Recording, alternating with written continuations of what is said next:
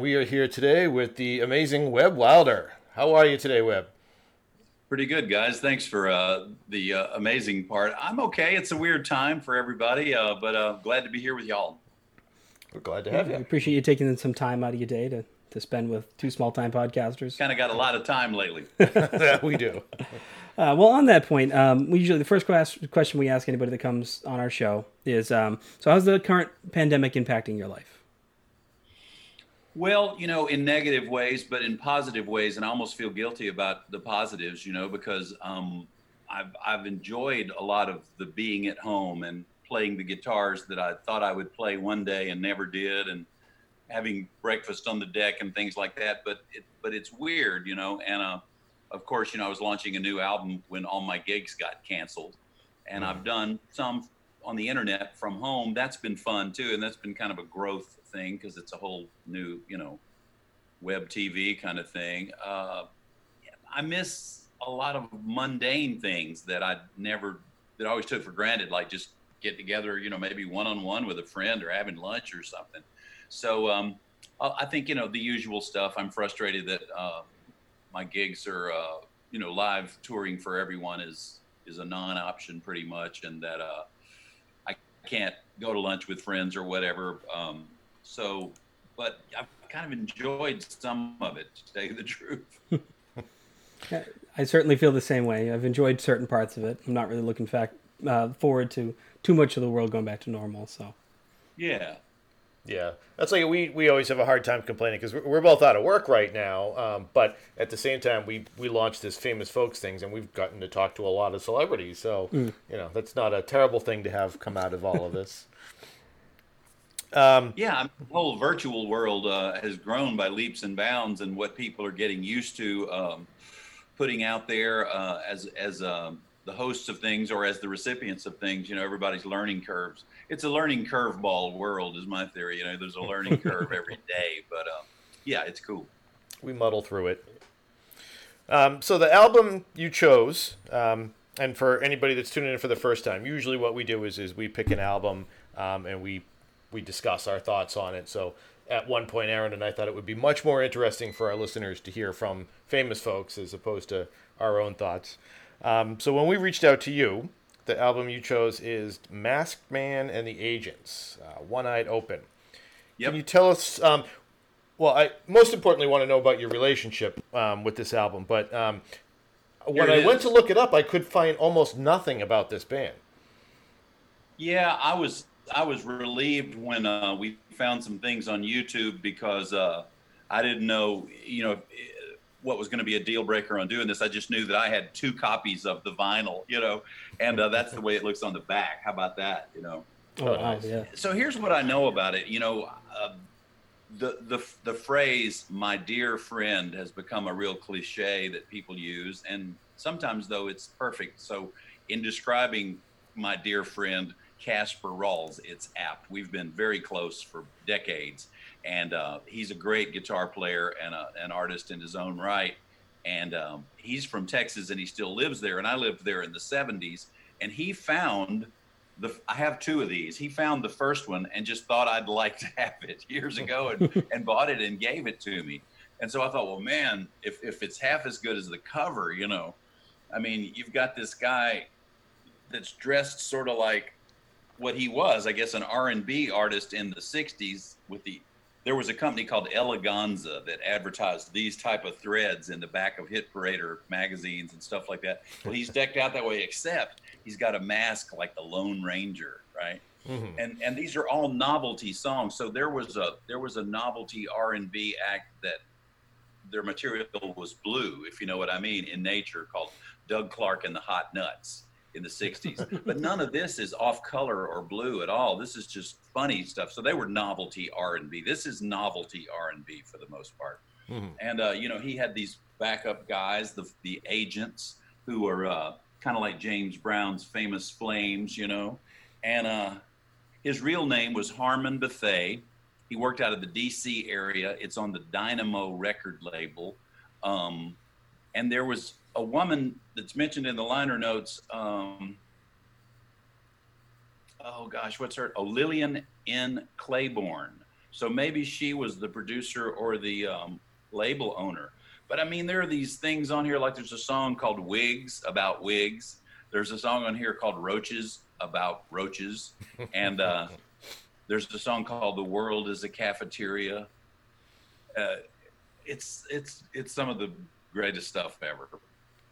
Yeah, it's interesting. Uh, some of the only information I found out um, on Harmon was uh, it looks like for his entire career he was an Army uh, Department mail clerk, and he kept that day job, and had been trying for years and years and years to break into the music industry, not having much luck until he hit it with this sort of novelty approach. Yeah.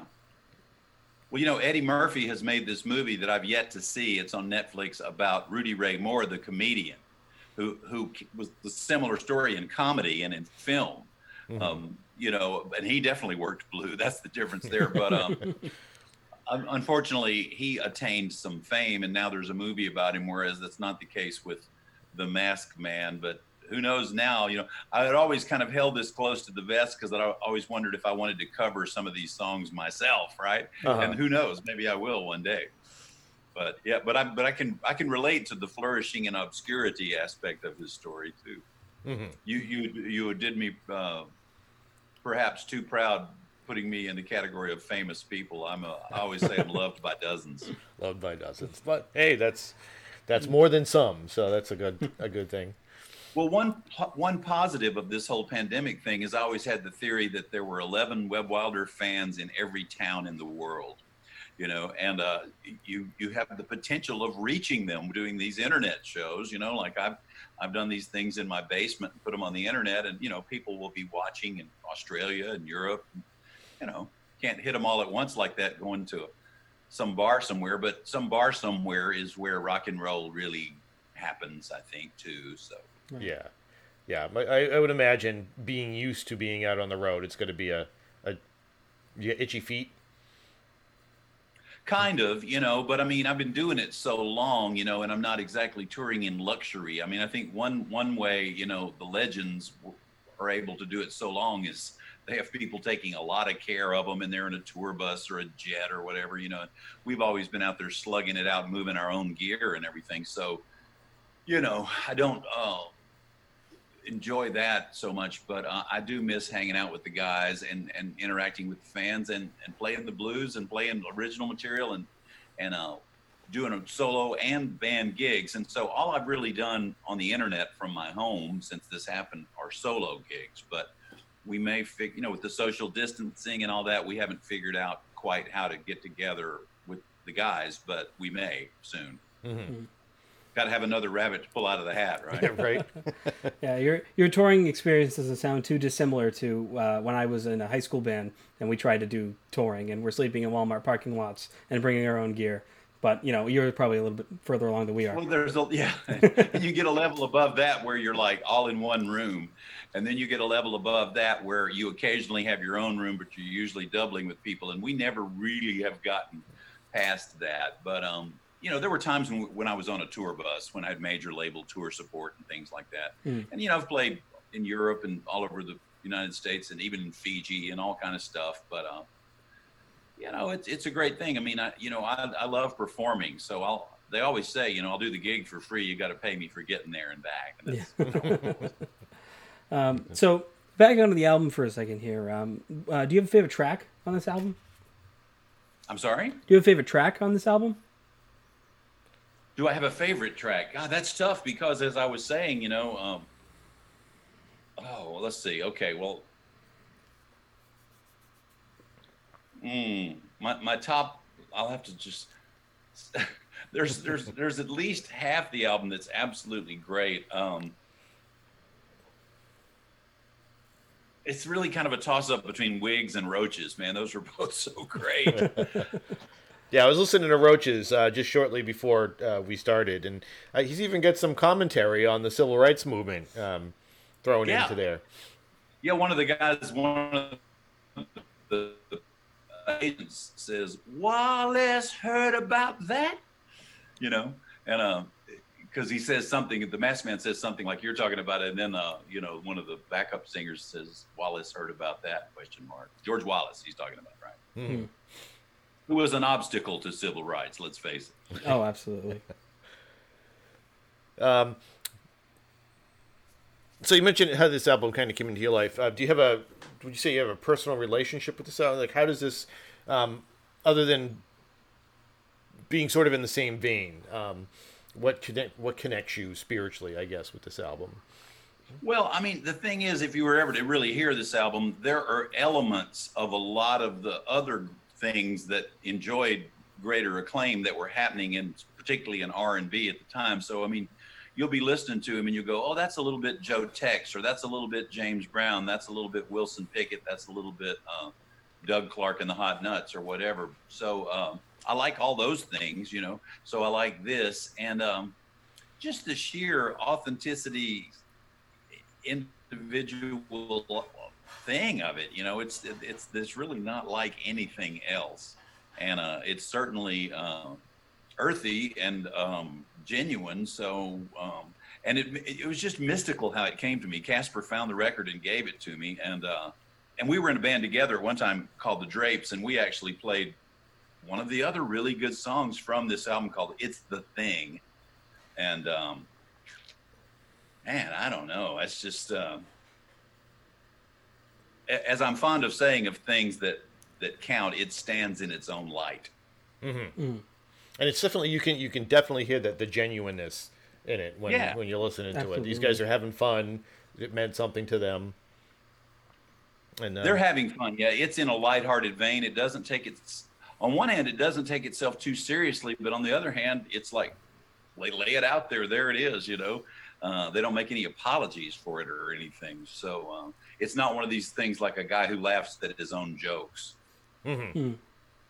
We have a friend who does that, and a, another friend of mine pointed it out to me one day. Like, oh yeah, there's there's deeper meaning there about this guy. You know? I'm that friend. Okay. Anyway. well, you know, there there are probably a lot of great people who laugh at their own jokes, but maybe not the guy. So yeah. Sometimes it's just a situation where somebody has to laugh. right. Um, so I, I know it's kind of hard to pin down um, where we're still in the middle of this, this pandemic. Um, like I, I was on your site earlier, and I noticed you got cancellations all this month now at this point. Yeah. Um, yeah. And what happens, you know, is that, um, you know, the agents are all scratch. My agent is totally cautious and on the side of respecting the virus, you know, uh, and all the venue people have been pretty much too. And, and we're all in trouble. I mean, you know, it's like these these precious venues are endangered and uh, all our livelihoods are endangered. And for those of us who are getting older, you know, you got to wonder like, how old will you be when this thing, you know, straightens out? Like the Stones, for instance. Okay, the Stones are very old and they're super big in the entertainment world. So the only way they can really do a truly live with an audience show is a super big show. So, you know, by the time a super big rock concert can happen, these guys, who knows if they'll even all be alive, you know? Yeah. So, uh, it, it's just wild, you know. But um, so what? One thing that's happened is, is that canceled, and you sort of have to guess, like, well, when do you think you could do it again? And we were projecting them, rescheduling them for the fall. Yep. And then that sort of didn't look so good. And a lot of them are getting rescheduled for the first of the year. And I wonder about those even because, you know, it's really cold in flu season in like January or something. And, and how that, you know, correlates with this virus, I don't know. But I mean, some people are really thinking, um, you know, summer of 2021 is the time to where it's all going to be. Like in Americana, you know, I do a weekly Americana chart radio show, which mm. we could talk about. But um, one of the two of the biggest artists in that genre are Jason Isbell and Lucinda Williams. Well, they're talking about, and Jason just put out a new album, and Lucinda did too, and um, they're talking about touring together realistically in the summer of 2021. Wow. And um, and like you mentioned earlier, you just had your new album, Night Without Love, it just come out just prior to the whole world shutting down. Yeah, the last gig I played was March 7th, and it was at this historically significant, cool, old tavern. It was a solo gig, you know, in, in uh, Knoxville, Tennessee, which is east of here. And we had just had that terrible tornado. Mm. And uh, the next gigs I was going to do were benefits for for Nashville tornado victims. And as I was driving over to Knoxville and back, I saw some of, you know, because it really just kind of hit Nashville and went Interstate 40 east through the state, you know. Mm. And I saw a lot of that destruction. And uh, I gained, that was March 7th, which strangely enough was my mother's birthday. Uh, you know, I was coming back expecting to do these benefits and they began to get canceled. Yeah. And stuff. And so uh, the, the album was to come out April 10th. And, um, you know, we have a really cool, important part of the scene uh, record store here called Grimey's. Uh, so significant that when they had to shut down, Taylor Swift stepped in to pay their employees' salaries for a few months. Wow. We were going to do an in store there, which is, you know, a privileged, high profile ish thing to do uh, the day the album was to be released, which was April 10th. And of course, that didn't happen. And I wound up in my basement going out on the internet with just me and my guitar. Aye. Um, so, any idea what's next for you, um, other than, and I mean, hopefully touring before summer of 2021, but um, any new projects in the work or? Well, you know, one thing I learned getting in show business is that you're always supposed to have something to say, like, especially to your fellow artist like hey what you got going on man? You're always supposed to well you know eric called me and uh, he wants me to be on the next crossroads festival. No uh, so that's not happening. Um, what i can tell you is there's a music video in the works for the title cut of the new album which is called night without love. And um, there's a song called night without love there's a music video in the works for that and that'll that'll i'm excited about that that'll be cool um, i'll do some more of these um, cyber shows, as I call them, you know, live streaming shows. Uh, and my bass player and I may socially distance and do one as a duo. I don't know. That's not official, but you know, all that information will be promoted mm-hmm. on webwilder.com and the Instagram and Facebook and all that stuff. And what else? Um, I do a weekly, as I mentioned, radio show called The List, and it's an Americana chart show and the album is on the Americana chart uh, currently, which is great. And um, that goes out on WMOT.org. So, and I'm trying to write songs, and I, just today, you know, I've always done albums that were a combination of uh, cover and original material. Or, and the covers are really more truly interpretations, you know. I think I'm pretty good at that, actually. And uh, some people I really respect do it. Like, you know, some people write all their own songs and you don't like any of them, you know. Mm-hmm. But if you if you make sure you do some of someone else's, you have a really good chance of getting some good ones on there. And the Beatles did that. Nobody's going to outright Lennon and McCartney. Nick Lowe, who many consider the greatest living British songwriter, he finds some groovy covers to do. So I was making a list today of, of songs that I've either written or have in motion, and um, some covers I might like to do. And this this will, if I ever get to make another album, I'm 90% sure this won't be the songs because that's the way it evolves every time. Mm-hmm. Uh, these won't be the songs, but um, and I'll I'll write on a song for years, literally, uh, and uh, I, I, made a little headway on one of those. So I mean, it's it's it's low key. it's stuff like that, like sitting in a chair, playing the guitar, uh, watching the news, doing my radio show, um, doing things like this. Thank God the album has some life and there are some promo avenues to explore. And it's it's the waiting game in many ways, you know. Yep. Hmm. Um, so, what's one change in the way that the world works um, that you like to see come out of this entire pandemic experience? Oh, well, let's see the way the world works. Um, I know it's a hard seen one. changes all along the way, right? And uh, you know, the music business has evolved from, you know, the sale of sheet music to recorded music, and then the different mediums. You know, um, when I was in high school, it was vinyl and eight tracks. You know, and then then vinyl and cassettes. And when I first started making records, it was vinyl and cassettes and then somewhere along the way, you know, CDs came out, and uh, and vinyl was really down there, and then downloading came out, and then the free illegal downloading really gutted a lot of royalty based income for a lot of people. I never had that much of it to begin with, but um, suddenly everybody's got to play live and sell merchandise to make money in the music business. So you're competing at that time. BB King was still alive. You're competing with everybody from BB King to a, a young Taylor Swift, you know, and um, then it became a buyer's market, and um, then that is pretty much the status of things till this pandemic happened, and now the royalty based income is not much better for anybody. The only thing that happened in the interim, of course, was vinyl sales started going back up mm-hmm. to some degree or another. And, and they're chasing the streaming income more, but it's it's minuscule money, you know, and uh, and so now, you know, it's uh, people are worried, you know. I mean, there's there's a movement called Save Our Stages, so that the venues themselves can exist when and if this is all over um, it's anybody's guess, but I mean, musicians will make music one way or another. You know, I, I still feel compelled to do so. I didn't exactly get in it for the money, uh, you know, which is good mm-hmm. because I'd be really disappointed if that had been my motivation. awesome. Um, well, Webb, thank you very much for for taking time today uh, to come chat with us. Mm. Thanks for having me. Um, and thank you for introducing. Uh, one of our selfish reasons for doing this podcast is to is to get into new music.